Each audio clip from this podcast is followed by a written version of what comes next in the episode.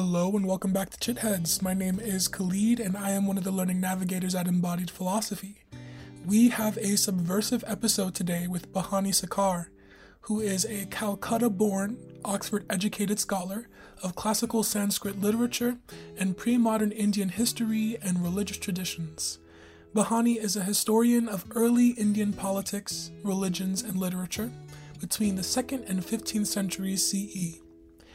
She is lecturer in comparative non-Western thought at Lancaster University and formerly a departmental lecturer in Sanskrit at Oriental Institute, University of Oxford. Bihani has researched and taught in universities in the U K and in Europe.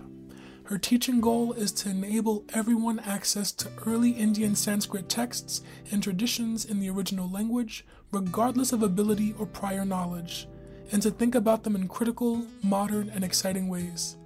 She has authored the book Classical Sanskrit Tragedy, The Concept of Suffering and Pathos in Medieval India. In this episode, Bihani and Jacob discuss the study of Sanskrit unmotivated by any kind of political ideology, marginalized voices in the study of Sanskrit, and Shakta as a homegrown feminist tradition inspiring and emancipating Indian women. We hope you enjoy. Tell me about About Lancaster. How has it been? How, how has it been different from your experience at Oxford? I'm sure it's a, a different vibe. Tell me a little bit about how things are going. Um, yeah, so, um, well, thank you, Jacob, for kind of asking me uh, to the to the podcast. And it's so nice to, to see you again after, gosh, it's been more than a year now. It's been a year. Yeah. For those that are listening, um, this is a special interview because it's with Bihani Sarkar, who was actually my teacher at Oxford, one of the, the lecturers um, there while I was studying to do my MPhil on the first year in classical Indian religion, which was also a program you did many years ago. Indeed, I did. Yes. Not really so many in the grand scheme of things, because we're actually the same age. I discovered uh, when we were in when you were studying, which is always an interesting experience when you go to university again, and then mm-hmm. suddenly your teachers are your age, they're your peers in some sense, maybe not academically, but certainly in sort of stage of life. Um, so yeah, so it, I, I was mentioning to Bihani before we started that this is the first personal, uh, you know, academic teacher I've had who I've interviewed on Chit Heads. So it's a special experience for me. And Bihani was an amazing kind of shepherdess of the program. You really were the heart of the MPhil program that year. And many of us talked about how, how, um, how necessary you were to really give us some direction and make us feel supported in an otherwise, in a program that can feel a little bit cold perhaps and not super warm and and nurturing, and you really brought a nurturing quality to it. So I, I'm I still have very fond memories of you, and I'm really excited to chat. Thank you so much, Jacob. That's so nice. um, thanks. I mean, you know, Jacob, you were certainly uh, I'm not exaggerating here. You were certainly one of the nicest the the nicest students that I was teaching, and Um, it was just so nice to have you come round to the readings and the tutorials, because I think those sessions landed up being a bit like what I think the, this podcast would become like, just a mm. rich conversation, a rich yeah. and deep conversation. Yeah, but it wasn't always like that, was it? What do you think were the limits to, ha- to getting yeah. to that place?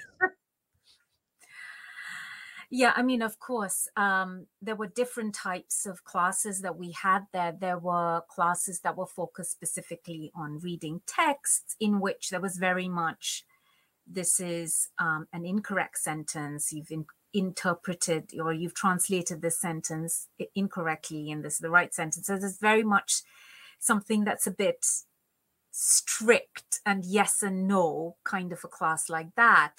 And then there were other types of classes where we would just sit and talk, and you'd bring over your essays and yeah. we talk through um, uh, the essays. And I remember even during the readings, you bringing up some really pertinent questions, which I think, took the readings to a totally different level. And I also remember very, very fondly the um, practice sessions that we had before the exams. And I think those were special because we really bonded um, over vulnerabilities, because you were coming to me from a position of needing help with something.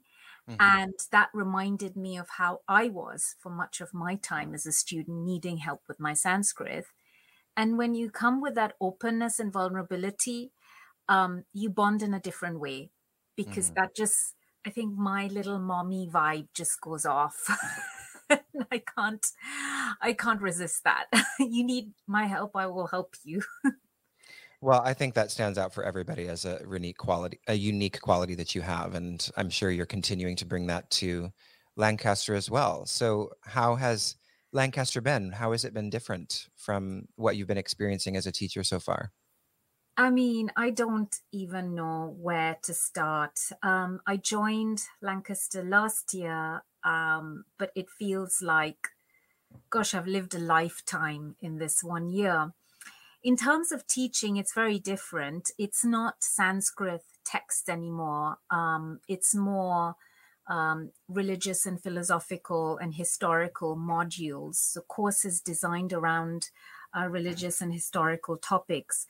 I'm teaching um, two modules currently that I designed, one which is called uh, uh, Religion and Politics of South Asia, The Power of the Past, and the other, which is called Wild Asian Goddesses, uh, Transgression and um, uh, Transgression and Power in South and Southeast Asia. The first one, which is what I'm teaching right now, which is Religion and Politics, The Power of the Past, we look at how uh, religion and politics overlaps in South Asia, um, how it's kind of not very helpful to think of religion and politics sometimes as two differentiated domains. So topics like sacred kingship, um, uh, both in Islam and in Hinduism, uh, topics like ritual and power. Uh, um, I think maybe we did that topic. Uh, I'm mm-hmm. not quite sure if we did that topic, but um, ritual and power is um, is something which looks at how ritual is the domain in which sovereign power is created and the power of the ruler is performed. So um, those kinds of topics. And we're also going to look at post-colonial identity and how heritage and what role heritage can play in defining post-colonial identity. So that's very different from what I taught in Sanskrit. Yeah. Um, and the Wild Asian Goddesses really looks at um, uh, goddesses from South and Southeast Asia and studies them in relation to uh, feminist theory, particularly feminist theory from Black and Islamic feminisms. Um, in fact, there's a whole separate teaching element uh, which will focus on comparative feminisms. And I'm really excited about that because I'm thinking about feminism and heroines in Sanskrit literature a lot these days. Um, I'm going to be writing about it as well. So that's where I am at now. Um, you've caught me at an exciting place. Yeah, much, much more exciting, I would say, than sometimes what's happening at Oxford, which I feel like is a more limited theoretical framework. It sounds like you're really kind of expanding a bit more into, you know, drawing on greater th other theoretical frameworks like feminism in order to situate your work in Sanskrit. So it's sort of less this, less this kind of um, classical philological approach, you know, you know, whatever that is, with all of its more or less limitations, and and broadening it to sort of a more multidisciplinary kind of mode. Yes, but certainly the the reading the primary sources always anchors that for me. Yeah. Because I think being able to confront the historical sources without without the filter of translation is something that is empowering, because yeah. I don't have other voices interpreting those sources to me. Um, I am the first witness in a way of it without any intermediary. So I always bring that forward in my classes, that, you know, it's direct access to, yeah. to the language. And a lot of this I'm thinking now in relation to um, a very powerful post-colonial thinker called Ngũgĩ wa Thiong'o, who's a Black philosopher, and um, he argues in his um, uh, Decolonizing the Mind that really um, reclaiming post-colonial identity, and this is in relation to, to African identity, is to go back to African languages, mm. which have been systematically expunged and decimated by the brutality of colonialism. So going back to your primary voice, your mother tongue, is actually uh, clawing back that identity which you've lost. So in mm-hmm. a way, for me, my journey into Sanskrit was coming back or understanding the the source of my language and my mother tongue uh, mm-hmm. more. Um, and of course, I'm sure there are problems with this, which you're going to raise as well, but because, you know, as you said, I think you mentioned in your email that there is this reactive trend in uh, in academic, amongst academic thinkers, that say that, well, you're you're going native, quote unquote, but by going um, uh, native, you're also somehow endorsing a very right-wing, fundamentalist, non-liberal um, idea and ideology. Now, I I mean, again, the way I think about it is going back to heritage. Sorry, I'm I'm kind of chattering on without. no, it's very no, it's very interesting. Yeah, no, I mean, why don't I? Um, I'll situate your question a little bit and kind of give some uh, a little further backdrop just to add to what you're saying. Um, yeah, I, the this the the the. point I was sort of interested in talking to you about, um, and you've said a lot of interesting things that I feel like I have some questions about. So, um, well, but one of the, one of the things, we'll just go straight into it, even though I usually save the politics towards the end. But why not discuss it at Jump the beginning? In. It'll keep people listening. Um, is that what you know? There is, on the one hand, what's interesting about what you're saying is that there is this sense in which to study Sanskrit and to go to the the source text of Sanskrit is in a way coming home, like you're saying, for yourself as a as a South Asian person. And in that sense, there's a decolonialist element to that, right? To go to your mother tongue, as you say.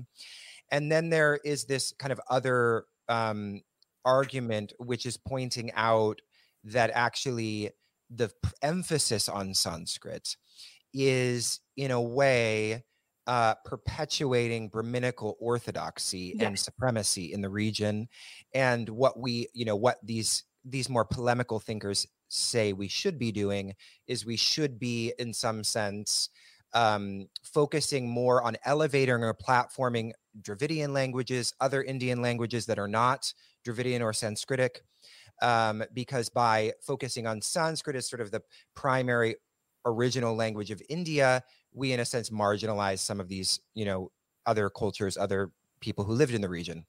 So I guess, you know, with that, with those two kind of um, perspectives in mind, how would you, you know, situate your own uh, perspective in relation to that?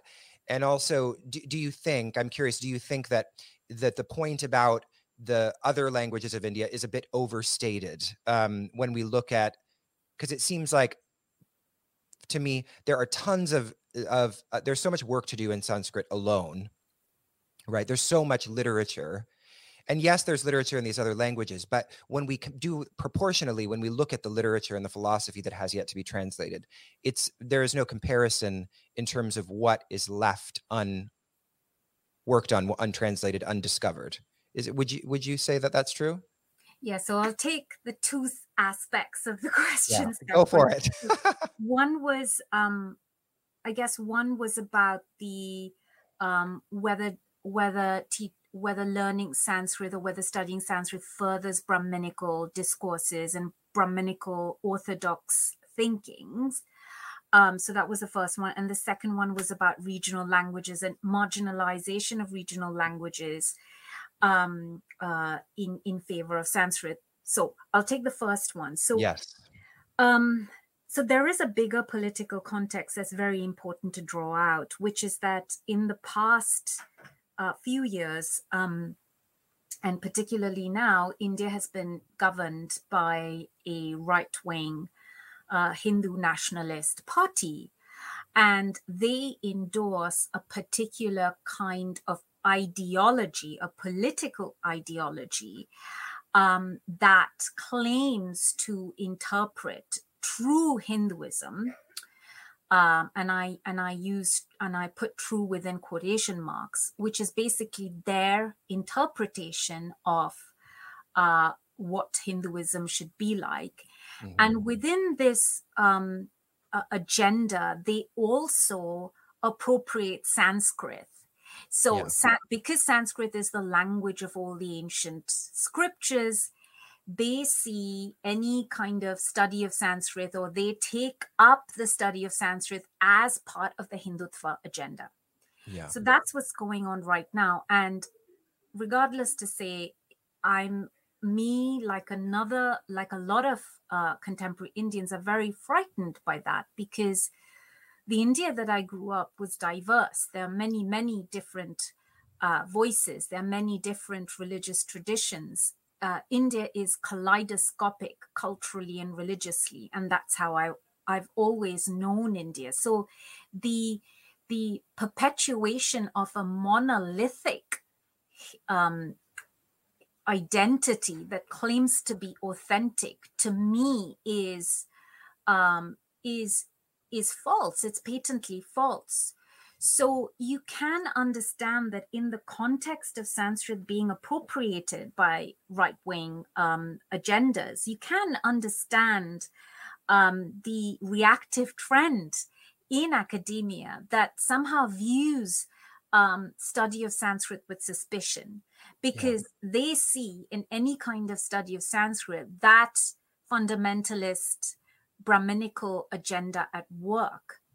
Now, that's why I found it so easy to, to study. I mean, I found it easier to study Sanskrit far away in rural Lancaster, where, um, you know, I study Sanskrit as a scholar does, um, purely for the love of the language and actually purely out of curiosity. Um, mm-hmm. I'm not studying Sanskrit out of any political agenda. The only agenda that I think it serves is um, a romantic one for myself, uh, which, you know, which is to, to understand a different world and to inhabit a different world. Um, so, mm. so that's the context in which the Um, reactive trend is coming up.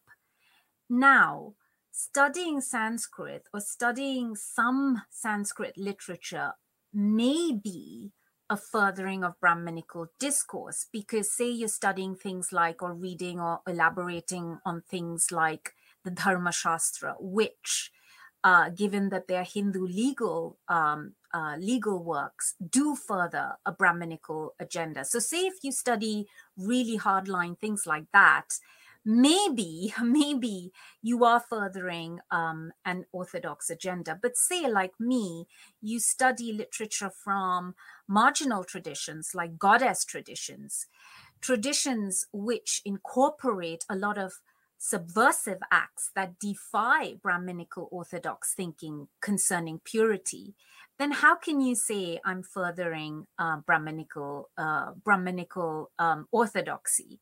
Yeah. Um, goddess traditions actually defy Brahminical orthodoxy. Yeah. So that's my answer to to your the first part of the question, is that Sanskrit can Sanskrit texts and Sanskrit can cover a whole lot of things, not just Brahminical discourse. Yeah. Um, and, and also, if you love poetry uh, and literature, which is really my first love, um, the study of literature, um, I mean, Are you furthering elitist discourse by studying poetry? Is, you know, then then you'd say that, you know, studying Latin poetry would further some kind of Latin discourse. I mean, I study poetry because I love poetry. I love literature. So Sanskrit is a broad umbrella. Lots of things can be covered in it. Yeah. With the second part, which is regional languages, so my first love is really not Sanskrit, it's Bengali, which is my mother tongue. Mm-hmm. And in a way, um, my whole journey into Sanskrit was through Bengali. It was by reading uh, a, a very important um, Bengali writer called Bankim Chandra, who writes a very rich Sanskritic Bengali prose. It was that, that was my first window into the richness of the Sanskrit language. It was uh, Bankim's use of these beautiful long compounds, which are padded with description, that was so Sanskritic that excited my interest in uh, Sanskrit prose, which was where Bankim was drawing his Um, his style from. So my journey into Sanskrit was through Bengali. And in I, I hope that in doing Sanskrit, at some point in my life, I will come back to my mother tongue, Bengali. Mm. Because one day, um, I hope I'm able to write beautiful pieces of Bengali literature. Mm. That's beautiful. I, I, I see that happening for you, definitely. So, um, So I guess my my next question with regards to this, and, and I hear um, what you're saying in terms of what the, and maybe maybe I'm just ignorant of the re, of the kind of libraries specific to, you know, the possible libraries, possible texts that are within these different regional languages. Um, but is is it also the case that we have a proportionally larger um Uh, library of literature or possibilities, you know, to be translated in in the textual tradition of Sanskrit than in these other other regional languages, such that there is an argument that we, you know, that that that, that the that the emphasis on Sanskrit over these regional languages makes some sort of proportional sense? Does that make sense as a question? Yeah, I I, I think it does make sense as a question, but um, you're not sure that's true. Well, I. I mean, I don't think that one should study a language because, or one should study expressions in a language or the literature or the the um, the religious texts of a particular language because over and above another uh, language, because there is more unstudied texts in this and less less in that. I, I don't think that's um. That's a very utilitarian argument right. for studying a subject. I think you should study a language and a literature and a culture because it fires your imagination, because yeah. you're curious. Yeah. It should be pure love. Um, I and it should be pure interest, not anything else. There is a vast amount of Uh, literature in the regional languages, in uh, Tamil, in in Bengali, um, and there will always be writing in that. But yeah. that doesn't mean that we should not study Sanskrit and just study those languages, mm-hmm.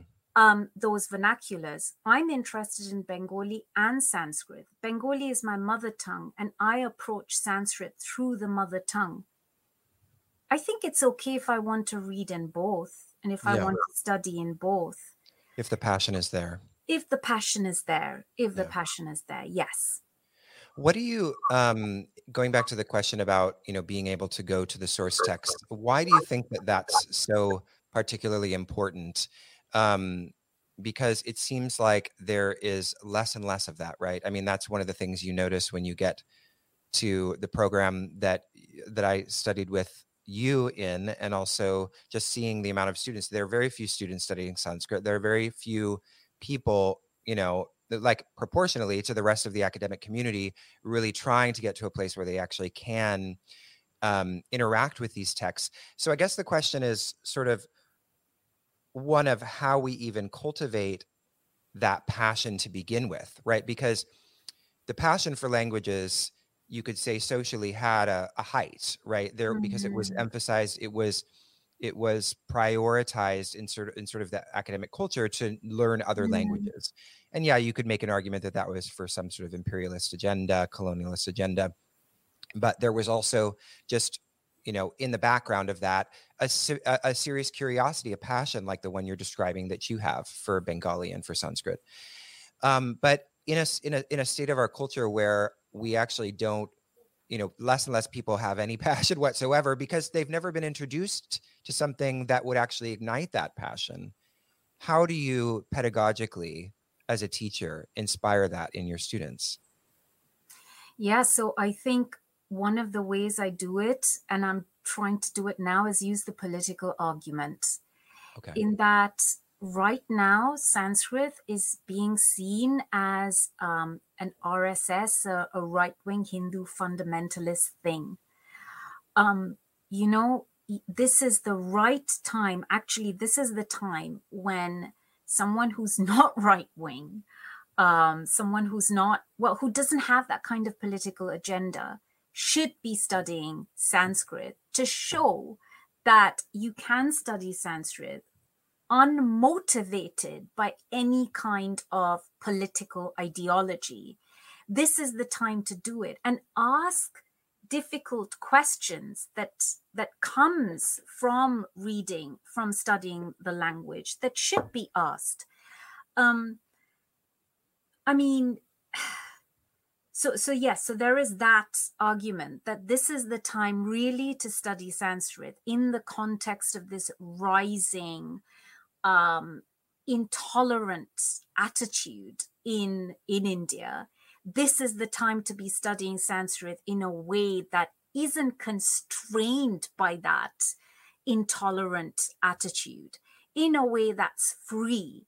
So it's important to be able to do, let's say, subversive Sanskrit studies, yeah. Sanskrit studies that does not toll um, uh, a right-wing politically, uh, politically, a politically right-wing constrained um, uh, uh, mode. It should be a kind of study now that is, um, well, that is courageous to ask questions that come up in a free mind. Um, and that's what I tell students. And this is what gets them excited. Uh, so yeah, I don't know if I answered that. No, you did. And I think I just found the title of this podcast, Subversive Sanskrit Studies with Bihani. um, it, I love that. And I, I'm gonna, it brings up a question for me um, that's going to go to another one of our kind of um, political, slightly political or social we questions. We should create this thing here, actually, Jacob. We should create subversive. Uh, Let's subversive, do it. A workshop for subser uh, subversive Sanskrit studies. Yes. Right here. If you're interested, listeners, um, email Jacob at embodied philosophy dot com. Tell him you want to be a part of this subversive Sanskrit studies workshop. I'll see if there's some interest in that. Um, so. Okay. One of the other criticisms of Sanskrit, and I love talking about this with others, with, with people who study Sanskrit, and obviously I do. Um, but um, there's a, there is a sense in which the, the field is dominated by white men, straight white men. uh, so, I mean, I have one, uh, I have one marginalized ticking box, uh, but I'm still a white man in this field. So, Um, whether or not that makes me a part of the problem or not, who knows? But how does it, so I have two questions regarding this. Like, first of all, how has it been for you as a South Asian woman to be in a, in, you know, in a field dominated by white men? Has it been something that you've actively reflected upon, that you felt alienated by or affected by in some way? Um, And, and in the, and then in the name of this subversive Sanskrit studies, does a part of that also involve bringing other marginalized voices into this field? Yeah, thank you. Um, that is a brilliant question. And I think I have been thinking about this for consciously and unconsciously for the entirety of my Sanskrit journey. The first thing to say about this field is that it's very male dominated. Yeah. First, um, there are few women in the field. And it's not just in Western academia. Traditionally, Sanskrit is, is uh, a subject. I mean, the study of Sanskrit has been the privilege of men.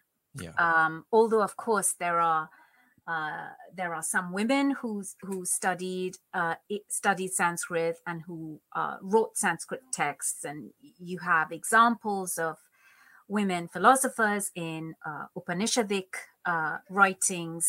You have um, citations of women poets in um, compendia of uh, Sanskrit poetry.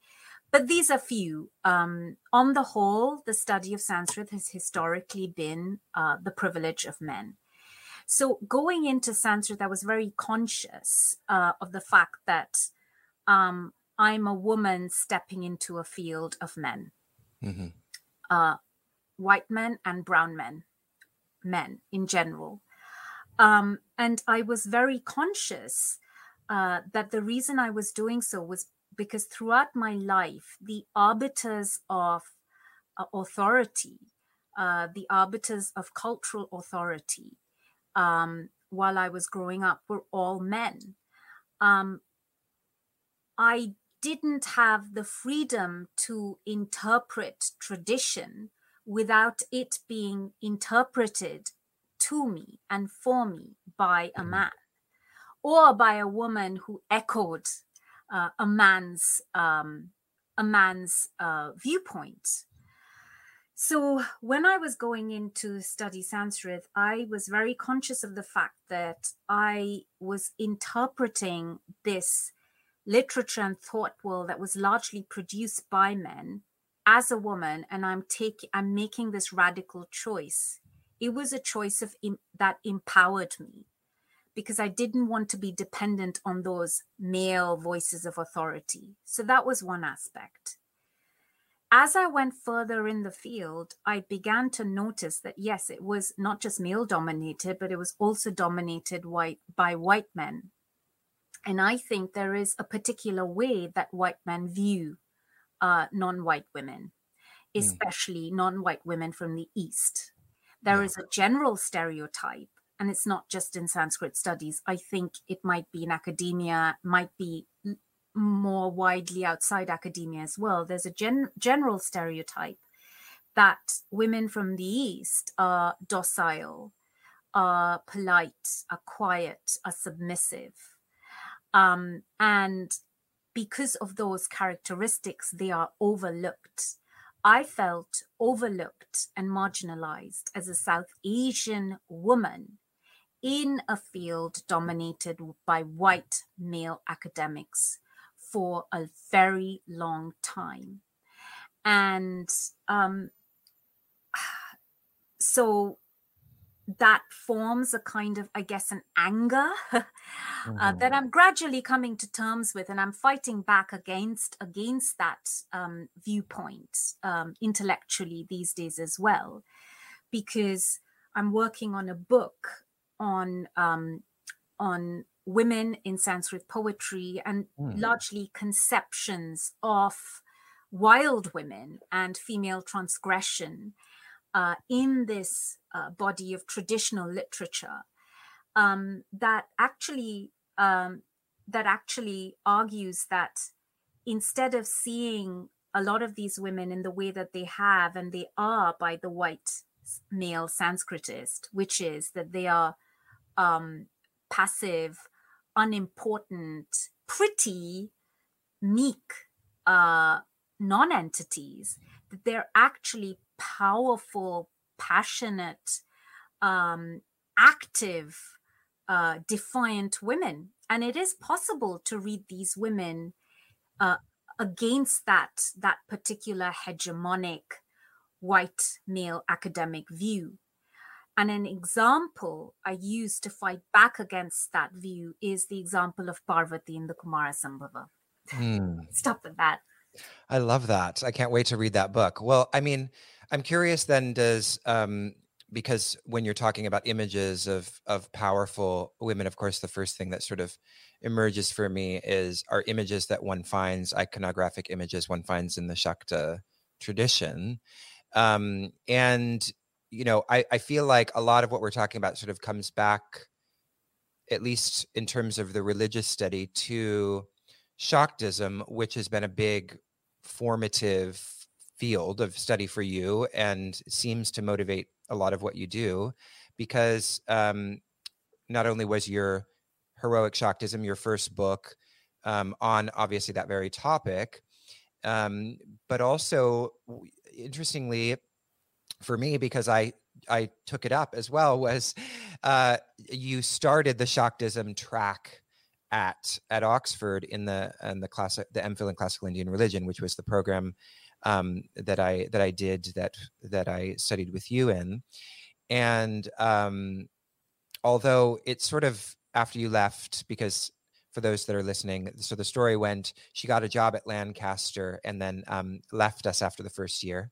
We didn't. Uh, We didn't judge you for it. It was a totally valid decision, but we missed you. Come back to me. Come to me in Lancaster. Come back to me. Come join me. I would love to. Um, form a subversive Sanskrit group. Yes, exactly.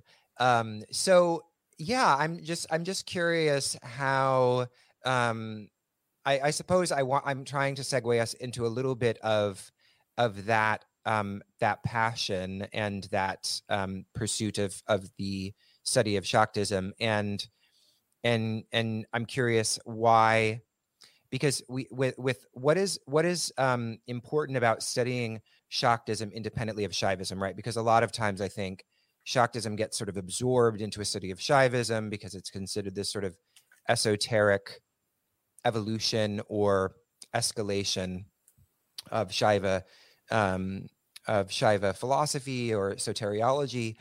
Um, But you really have, you know, are are among, you know, many obviously academics and practitioners who really highlight and allow to stand as independent from that the Shakta tradition. So can you talk a little bit about that? I, it's sort of a broad ranging question, um, but it seems like the a perfect time to talk about it since we're sort of discussing yeah. marginalized voices, and and Shaktism seems like it's been a marginalized tradition until relatively recently.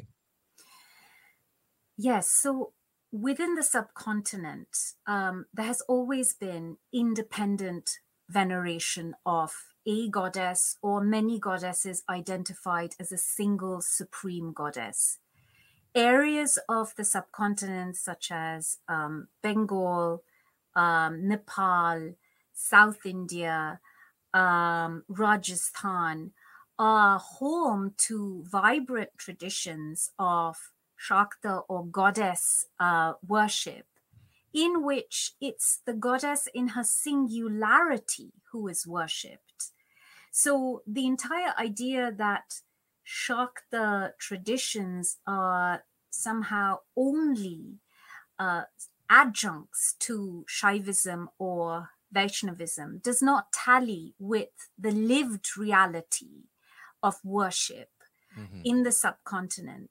Presently, um, as well as historically, as uh, as well as historically, um, if you look at Shakta inscriptions, there are more than two hundred forty inscriptions uh, evincing uh, uh, devotion to a goddess, and a goddess who is um, exalted as a supreme, all-powerful deity, going back to the second century A D.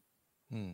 So um, I think that we, although it has, although Indians have known it um, for a very long time, it seems somehow within academia and within the Western Western acad- academic discourse, it seems that it's important to show that Shaktism was a standalone tradition um, because so much of the study uh, of, of philosophical and uh, conceptual sources has been from the Shaiva and the Vaishnava um, areas.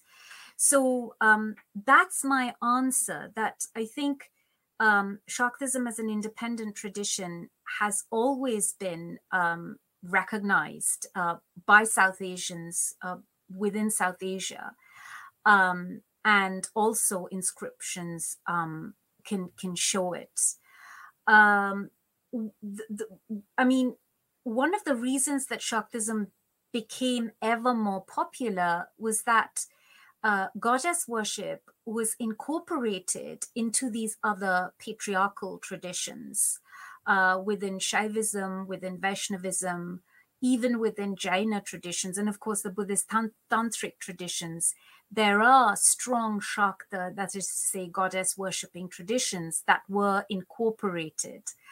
Um, so Shaktism is not alone, not only a standalone tradition, but it also permeates and pervades other uh, uh, other uh, classical traditions as well. Mm. So, um, what was the second question, Jacob? Sorry. I don't even remember, oh. But that's okay. I have more. Um, I said something about Shaktism um, and feminism, was it? Or yeah, I mean, I think, I guess, I guess the the yeah the the question was related to this idea of how the um, I don't know, not even resuscitation, because right, like you're saying, it's always already been a part of the lived experiences of people. You know, mm. worshiping within these traditions, in both both contemporarily and and and anciently, um, over centuries. And it's only within the academic study that it's been sort of subsumed within these other um, within these other agendas, uh, research agendas. So it seems that there is a kind of feminist argument to be made over focusing, obviously, on the elevation of the Shakta traditions, and there's a a feminist reasoning behind why the Shakta Shakta traditions may have been not highlighted as the important traditions um, or as central to, you know, the religious life of India. Absolutely. Um, I do think there's a feminist argument to be made in um, studying these traditions in their own right, rather than being as, you know, quote unquote, the sexier versions of Shaivism and Vaishnavism. Um, and There is a further point about feminism that I actually wanted to make, um, and this is uh, this is from my perspective as um, an Indian woman, that for South Asian women, Shakta traditions, the concepts and the tales about the goddess and practices about the goddess have been our homegrown Uh, native uh, feminist traditions for centuries. Uh, within these Shakta tales, we have models of female autonomy mm. that Indian girls have found inspiring for centuries.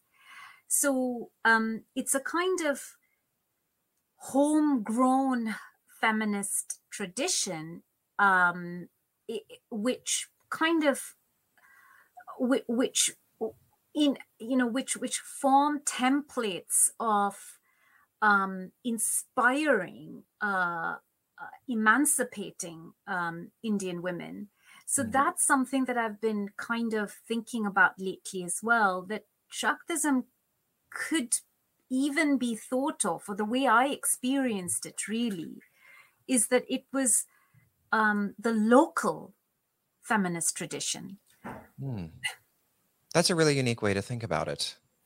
I really love that, actually. Like the idea of of the Shakta traditions as a homegrown feminist tradition. I feel like that's a rich area of research that hasn't really been explored so much, it seems, or that and I've I, seen.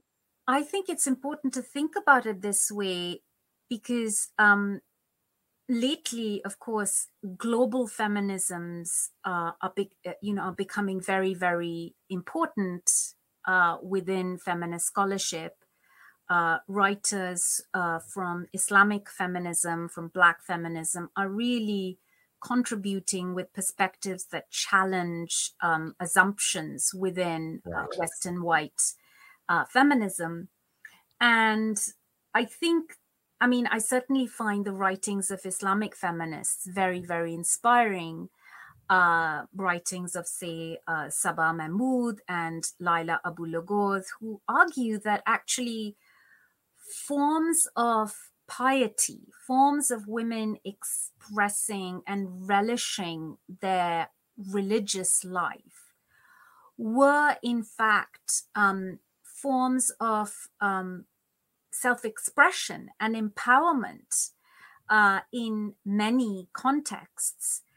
And I think that these kinds of alternative perspectives uh, in feminism that bring in the viewpoint of non-Western um, cultures is really helpful now um, in for us to consider Shaktism as as a kind of feminist, uh, as a kind of kind of kind of feminist in its ideology.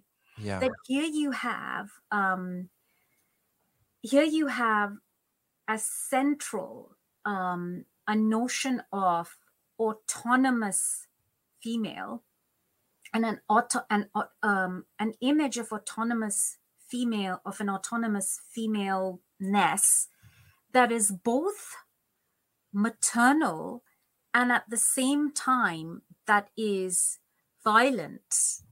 Um, so it's a really rich conception of female subjectivity that we find articulated here. Mm.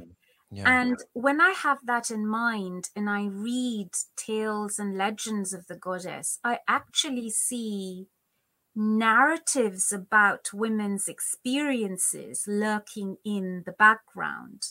For example, in legends about um, the goddess Kali uh, leaping out from Parvati's rejected black skin, the skin that she sloughed off her body because she wanted to be fair and white, I find in it a reflection of um, unwanted, a t basically a tale about unwanted daughters, that the unwanted daughter is rejected from uh, the mother's womb. And this mm. unwanted daughter, who is Kali, grows up or becomes this ferocious and angry goddess. So if you look deeply within Shakta narratives, you will find feminist tales or tales about women's experiences. Um, yeah, I'm going to leave. Yeah, that. Almost like, like they're codified in some in these in these mythologies and and these stories. And yeah. and I really like what you're pointing out about um, the the way in which they challenge the, you know, obviously the the notion of the maternal has a particular set of features, and in violence certainly isn't included within it. So, you know, it, it, it, it challenges these, this binary thinking about what these concepts mean that are part and parcel of, like you said, kind of a, a white Western approach to um, feminism, wherein something like the maternal might be otherwise, you know, characterized differently. So it, ha it offers a different picture of these things in a way that that is really fruitful. So that's really interesting. Yeah, I mean, this is something, this is actually thinking about tales of women or tales of goddesses as narratives of women's experience and narratives of that, that tell us about female subjectivity um, is something that I'm occupied with a lot these days. And I'm beginning to see that these tales express so much more. Um, sisterhood, for example.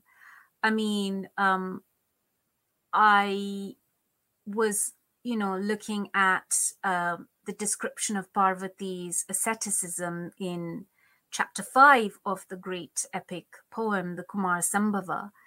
And in that description, Parvati is not alone. She's with her friends. And her friends accompany her on this journey of self-transformation, um, the and and in this this narrative, Parvati is using uh, piety to express herself and to transform herself, to to make herself independent of family, uh, to to make herself into um, a new uh, and strong woman. So, and in that journey, her friends are an important part, um, play an important part. They, they, they're not hidden, they're there. And a lot of people have asked me when I'm reading this text, why isn't she alone? And I'm like, no, I mean, you know, she's she can't be alone. She's with her sisters, with her friends. They are multiple voices. All of these are voices of women, and Parvati somehow stands for Uh, women in collectivity. Mm. Um, so this this idea of a collective female self, um, a self that is in numbers, um, a self that is formed of different female experiences, which all echo. I feel that that emerges from a lot of this literature as well. Mm. That's so interesting. So I'm going to ask you then, um, I wanted to ask you a question about the style of histor uh, historic Shaktism, or rather the kind of methodological approach, which, you know, as you've already mentioned, um, you talked at the beginning about the relationship between um, religion and kingship, religion and, and kind of the state apparatus, for lack of a better term. Um, which is a really important dimension of understanding. I think that when, you know, a lot of people who listen to this podcast are practitioners of various sorts. They're yoga practitioners, they're meditators. And insofar as they're interested in Indian philosophy or Indian religions, they're interested from, in some sense, a devotional standpoint. So in that world, there's a lot of people who have a lack of historical view, right? And, and sometimes, and there's a lot of, I think, criticism of this dehistoricization that happens, um, you know, within certain contemporary spiritual communities, whereby, whereby if they had actually engaged at a historical, in a historical way, there would be different insights, and and one could kind of tease out a little bit of some of the historical reasons for why some of these things emerged. So that's one dimension of thinking, right? The historical view. But there's also this, and I think actually you, we discussed this when you were teaching at Oxford, um, but because the book is so historical, um, and in some ways it feels a little bit like, um, you know, Sheldon Pollock is also a very historical thinker and really, you know, very much focuses on kind of the relationship to, between these, these forms of, um, these different royal patronages and, and connections with different, um, state actors or um, governmental actors or imperial actors. But um, then there is this competing view that suggests that if we over-historicize, then we actually disempower the lived, because these religious traditions are always both contextual and also reaching beyond the contextual in their own self-understanding, right? They're reaching beyond towards a state of transcendent fulfillment, Um, that, you know, takes on a particular historical tone, tonality in different contexts, but is sort of reaching towards something that it believes is perennial, right? That it, it is it is uh, is reaching towards a, some kind of religious experience that then takes on these different characteristics depending on the different context. So, um, and so there is, I think, a com a critical response to the historical mode, which I know you don't share this view um, purely and completely, but it's just something that I think comes up when you're, for somebody that might be reading this text, it's sort of like, well, how, when I'm, when I'm over, when I'm historicizing something in a particular way, I end, I end up feeling like it's no longer mine, right? In a sense, mm. because it becomes, Um, something that has been taken out of sort of the lived um, voice of perennial spiritual experience, and sort of in a, and almost a sense, I think Nietzsche made this point of like, of the way in which historicization can actually deaden the life of a, of a kind of spiritual trajectory, or, I mean, he wouldn't have put it that way, but um, that's the way I'm putting it. Yeah. So I don't know. I've just went kind of on a tangent with all of these things, no, but I, I get you. There is yeah. this extreme secu secularization, secularization. Yeah. of um, aspects of South Asian culture in which, uh, like, for example, Kavya, Sanskrit poetry, is sometimes by some scholars um, read as something purely secular, but it's also the expression of uh, religious piety. There are passionate uh, devotional hymns which are written in um, ornate Sanskrit, so-called secular Sanskrit. So you, I think this division into secular and religious is uh, the result of a rather kind of Western liberal attitude that sees religion, politics, literature, all as separate little boxes and yeah. divided up. Whereas in some parts of the world, it wasn't. They, they really bound it together. For example, uh, political rituals, uh, the Ashwamedha, the Rajasuya, the Navaratra, they were worship, acts of worship, in which there was a genuine connection between the self and the transcendent. But there were also aspects that empowered the ruler, empowered the entire state. So these two dimensions, the political and the sacred, the, the mundane and the sacred, overlapped. Mm. So you can't divide the two up really in considering some certain aspects of, of, of heritage. So that's my take on um, reading uh, traditions historically, is that you've got to be mindful and conscious of their real, genuine importance to practitioners as uh, practices of faith, Um, while at the same time being aware of the various factors over time that have uh, changed the, the, the form of worship. So you've got to be both, um, you've got to be aware of both aspects. You've got to take, take into account the fact that these rituals are, in, are deeply important for some even today. And at the same time, you've got to take into account that these rituals also, like any other thing, uh, any other part of culture, has a history and a background. Yeah. I should also say that um, I am uh, someone from South Asia. I am from a traditional Hindu household.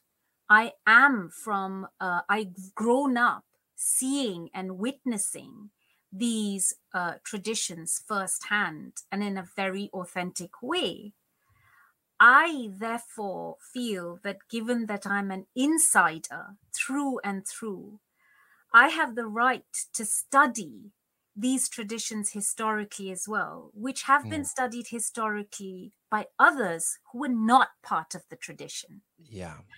So for centuries, they have been, rituals have been studied as curiosities, historical curiosities, by mainly non-Western academic scholars, or they are appropriated as practice by, sorry, by Western academic scholars, or they're appropriated by uh, as practice by um, Westerners who are not part of the tradition. And as someone who Um, comes from uh, a family that, that that's a freedom fight, a, a family of freedom fighters who fought against colonial oppression, I see it as as a way of taking back control of uh, the narrative of my uh, identity. So um, I feel that I do have a right to be historical about these things, yes. um, and I feel that I know about these things.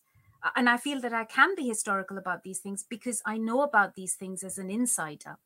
Yeah. So you're bringing up a really interesting point, and I, d I didn't even know that we would go here, but I'm glad that we are, um, because what I'm what I hear you saying is, you know, sometimes the sort of the emic understanding or the insider view is often in within religious studies um, defined as someone who is internal to the tr tradition, not necessarily by means of culture, but by means of practice and engagement.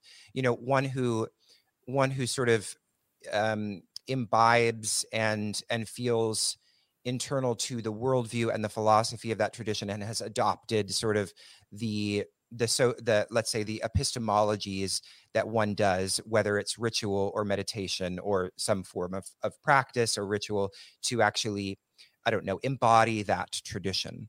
And so what I, what I hear you maybe suggesting, and I kind of want to hear what you think about this, is that, um, and this is another thing that's been criticized, of course, by some academics um, that, or, you know, just people, in, uh, those who are in that, that, that, that this is, that to be an insider of the tradition, one must be of the culture. Like that, that, and that because you were from India, you're from Bengali, and you were internal to these traditions. Like when I hear you say you're an insider, that seems defined by this cultural specificity, this cultural location, right? And culture and the kind of um, um, immersion that you were, and in the way in which you embody, but by means of being raised in it. So I guess my question is, do you think that it's not possible, uh, you know, like Christianity, other religions, you people convert to these traditions. Hmm. How do you see Hinduism with regards to that? Can someone become an insider by means of their own adoption of these worldview and practices, or does one have to be um, a person raised within these traditions in order to be an insider? Oh my God, that is such a difficult question, and it's such a minefield, because while you say that, I'm very much aware that part of the thing, part of the arguments that Hindu nationalists use is that, you know, Um, knowers of the tradition are simply born into the tradition. So you've got yeah. that kind of that kind of view. But on the other hand, I'm also thinking of, say, uh, African philosophers like Ngũgĩ wa Thiong'o, who who who really does make this argument in Decolonizing the Mind, and in a very radical way, that um, it's only uh, someone who is who is uh, born Black African who has the right and the power to uh, express um, a viewpoint about their traditions, because they know the traditions the best. And that argument is made as a kind of uh, re reclamation of lost identity. So you've got two things going on here on either side, and I don't know what the right answer is. Um, I think a, a strong part of me, which is, I mean, a, a large part of me, which is powerfully influenced by um, uh, Black decolon decolonization uh, philosophies by Black uh, decolonialist thinkers, does think that you need to be from inside the tradition to really understand it. Mm-hmm. uh, you need to be from the culture to really understand it. But another part of me also is critical, self-critical, and says that, no, actually you're thinking like an R S S, uh, a Hindu nationalist person, to say that if you can only understand a culture best if you're born into it. So I'm actually not quite sure. I think for the time being, because we are in a moment in history where post-colonial societies such as India are still finding their identity and still reclaiming that mm-hmm. lost identity, which has been, which has, which has basically been taken away. And there's trauma that we have to to go through, generational trauma. Yeah.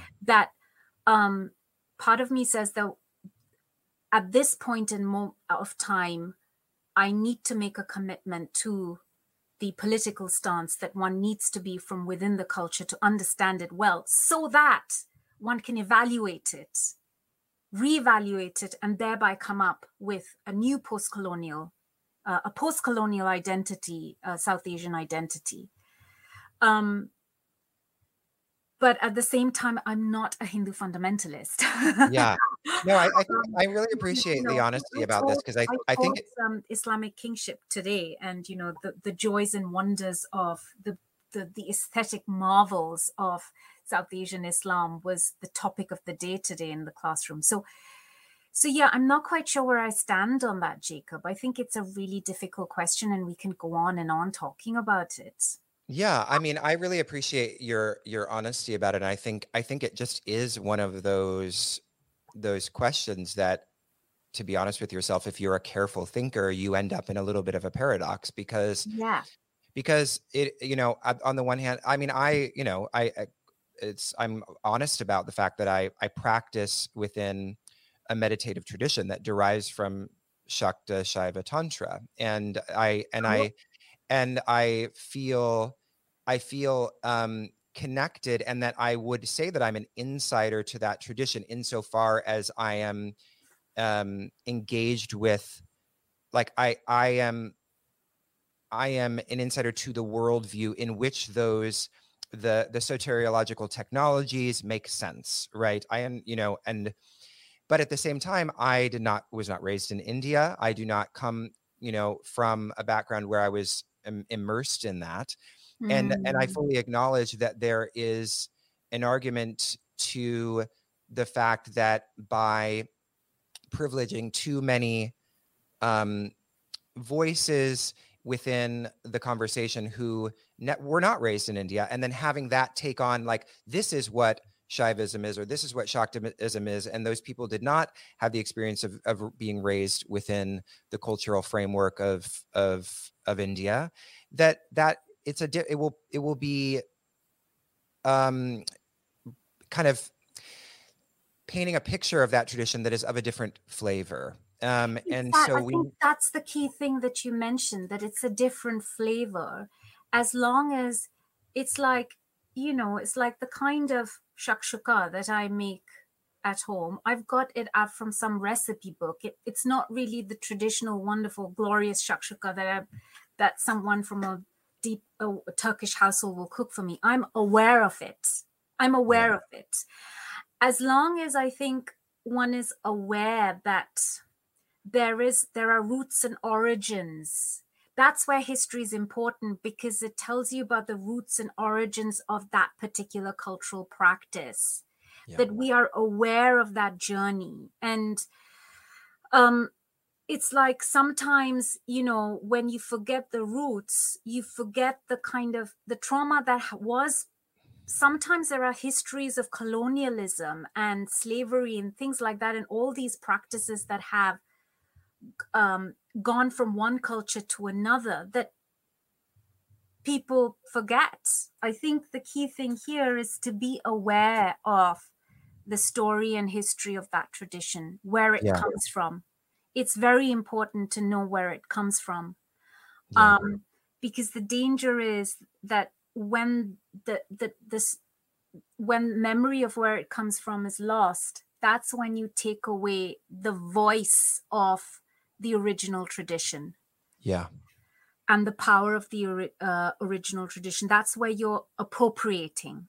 That's yeah. where there. That's what we call cultural appropriation, where yeah. you don't recognize, you don't value the the place where that tradition started, and yeah. the reasons why it started, um, and the people amongst whom it started. Yeah. So.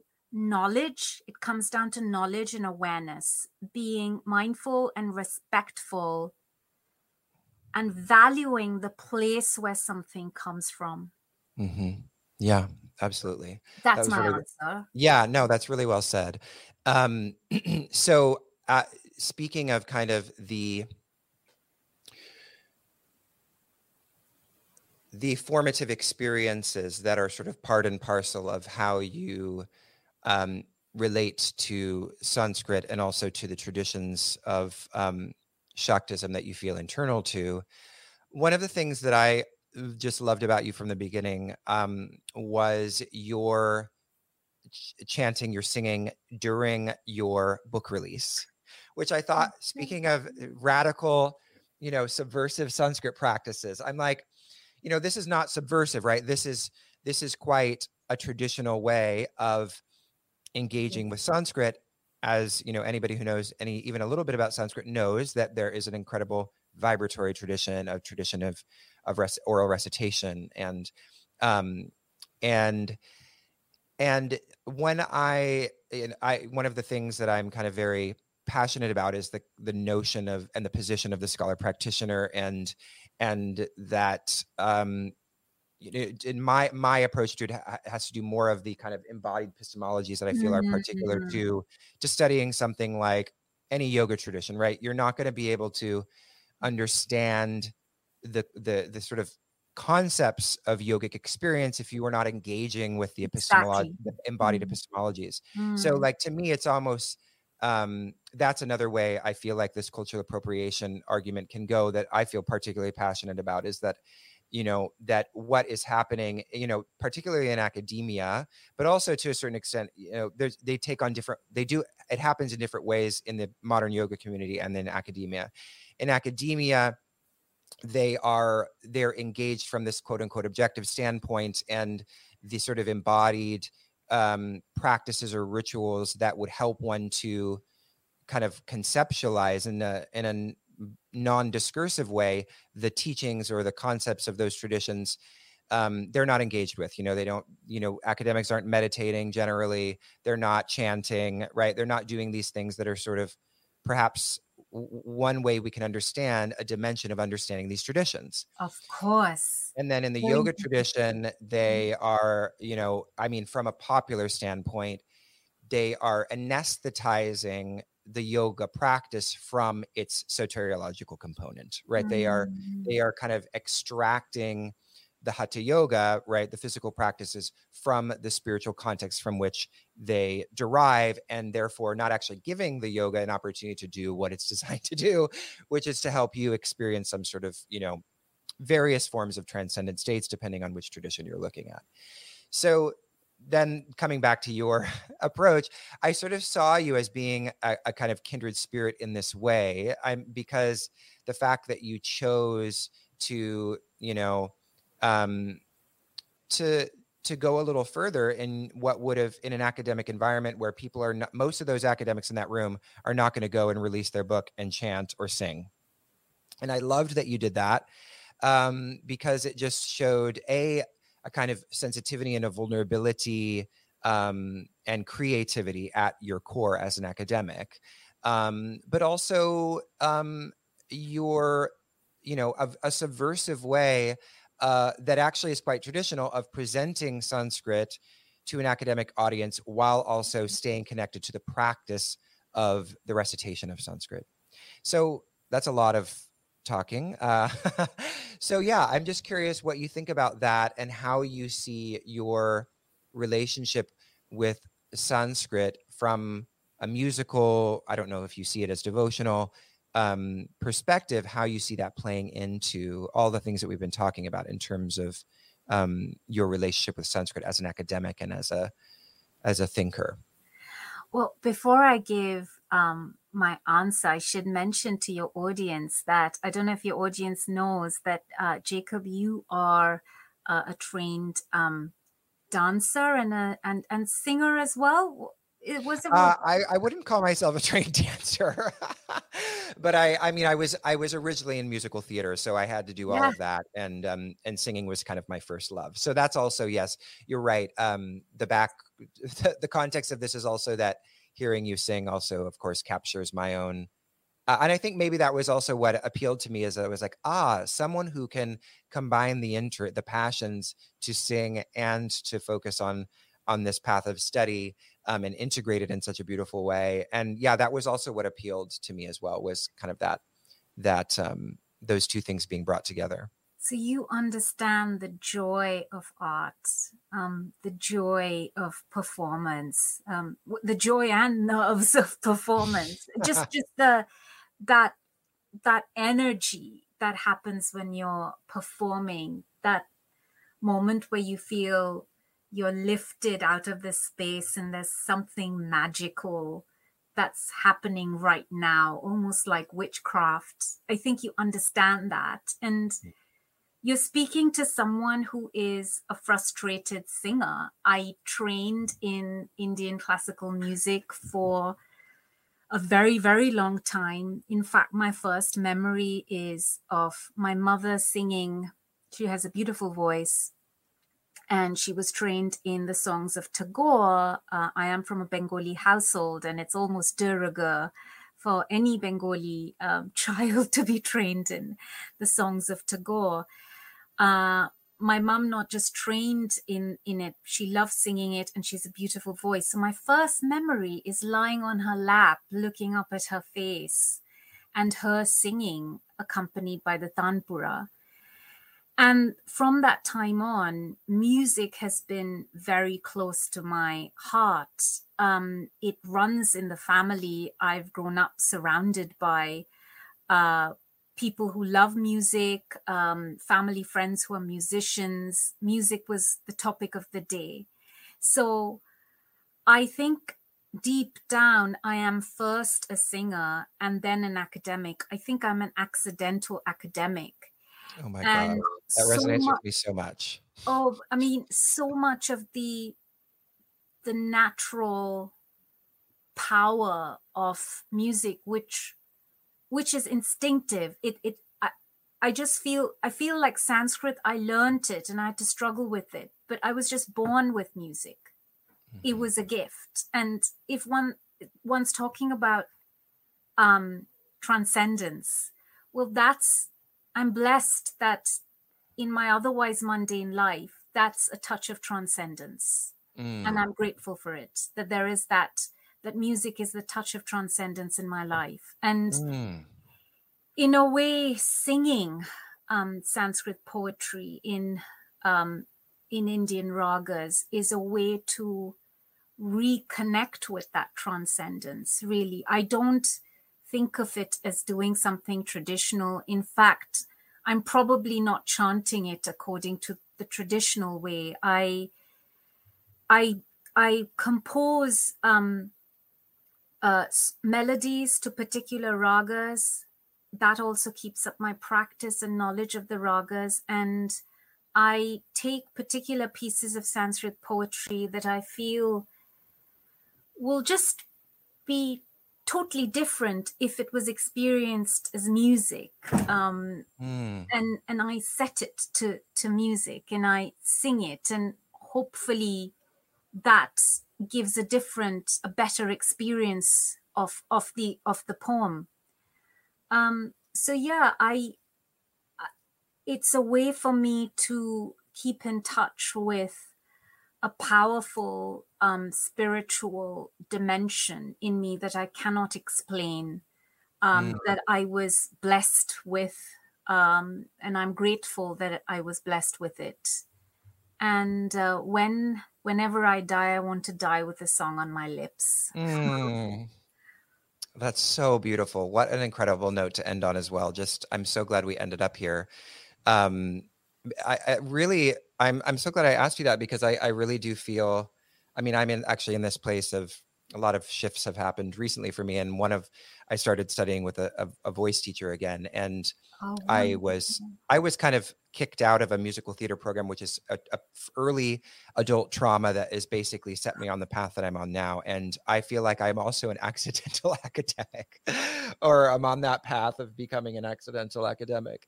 Um, and it's, I'm always, there's always kind of music, um, in, in the background that, that pulls me toward it. And, and I feel like there is this sort of, um, you know, journey in which I'm trying to integrate these two aspects of myself. Mm. Um, and I love that you mention music as a, a reaching towards a transcendent or as a, as a spiritual practice, because I, I, I really feel that, you know, just making a kind of perhaps polemical or philosophical point that music is is already spiritual. And the only reason that yeah. we experience it as mundane is because we've forgotten, right? It's sort of this pratyabhijna, like uh, if we could just recognize that it is already a spiritual practice, then, mm. you know, it's only in our culture that we have kind of put it in this category of entertainment. Mm. Yeah. So I'm really glad that you mentioned that, because it, you know, it's, I think music is an easy way into the spiritual for so many, because it's sort of that last, that last kind of universal thing that we all share. I mean, it's hard it's to find art. people that don't like musical music. Yeah, it's art, it's creativity, it's um, it's Shakti, isn't it? Mm-hmm. Yeah, yeah. Wow. Well, this has been such a lovely conversation, Bihani, and um, Thank you, Jacob. I'm so you. glad that we uh, went on for a little more than I, longer than I usually do, but it felt really lovely. I hope your viewers you. were not bored. What's that? I hope your viewers were not bored. Oh, no, no. We went into so many interesting areas, and I didn't even touch on classical Sanskrit tragedy, but um, maybe next time. Uh, you'll have to come to, when you're in, in London next time. Let me know, and we should I have will. we should have a coffee um, and and catch up. I would love to to see you in person after so long. And you've got to tell me about your voice coach. I will do, yes. Um, so, is there anything you know? Just again, I've been speaking to Bihani Sarkar. Um, she is the author of two books, right? Just two: yeah. Heroic Shaktism. I have both of them here. Heroic Shaktism: The Cult of Durga in Ancient Indian Kingship. Um, which is just as it sounds, a um, a investigation of the cult of Durga in ancient Indian kingship, uh, a very interesting historical um, perspective. And I definitely recommend it if you are um, a student or um, an interested um, reader of Shaktism. And then the second book, which I was at the book release party for, and I'm very happy to say what we were speaking of, Bihani, when Bihani was singing at the book release, it was for the book Classical Sanskrit Tragedy, The Concept of Suffering and Pathos in Medieval India. Um, and this was actually the first one I read, really super interesting, because I love the the kind of cross-cultural emphasis of it, the, the discussion of kind of, um, I mean, obviously you were focused on Sanskrit, but the the concept of tragedy being sort of monopolized in some sense by the Western tradition, thinking that it has some sort of exclusive uh, right over that term. And, and the, uh, from what I understand, the point of the book really was to in, illustrate the way in which we find um, tragedy represented in Sanskrit uh, literature. Um, so those two books, get them at your local bookstore or on Amazon. I believe you can find them there. And is there anything else that you're working on, Bihani, in terms of book products, projects you want to share, so that uh, when people listen to this, if it's in the future, they can look for that as well? Well, I'm working on a book called Wild Women and Goddesses in uh, Ancient Sanskrit Poetry and Mythology. So that there'll be a um, uh, lot of wild women there. I'm sure there's lots of people who will relate to that. So check out... I hope so. I'll be I'll be getting that book myself. Um, so yeah, look for Wild Women if it's if it's in November of twenty twenty-three when this is being interviewed. Um, when is when do you have a, a date around when it might be coming out? Uh, twenty twenty-five. Okay, so it's, it's a little ways away. I'm still All working right. on it. Still working on it. All right. Um, well, if you're listening to this in twenty twenty-five, look for Wild Women by Bihani Sarkar, and um, otherwise. Um, it's been fantastic, and I hope Thank to see you, you very soon. It's been such a pleasure, and I'm sending you a big warm hug from my end, and hope you flourish and sing.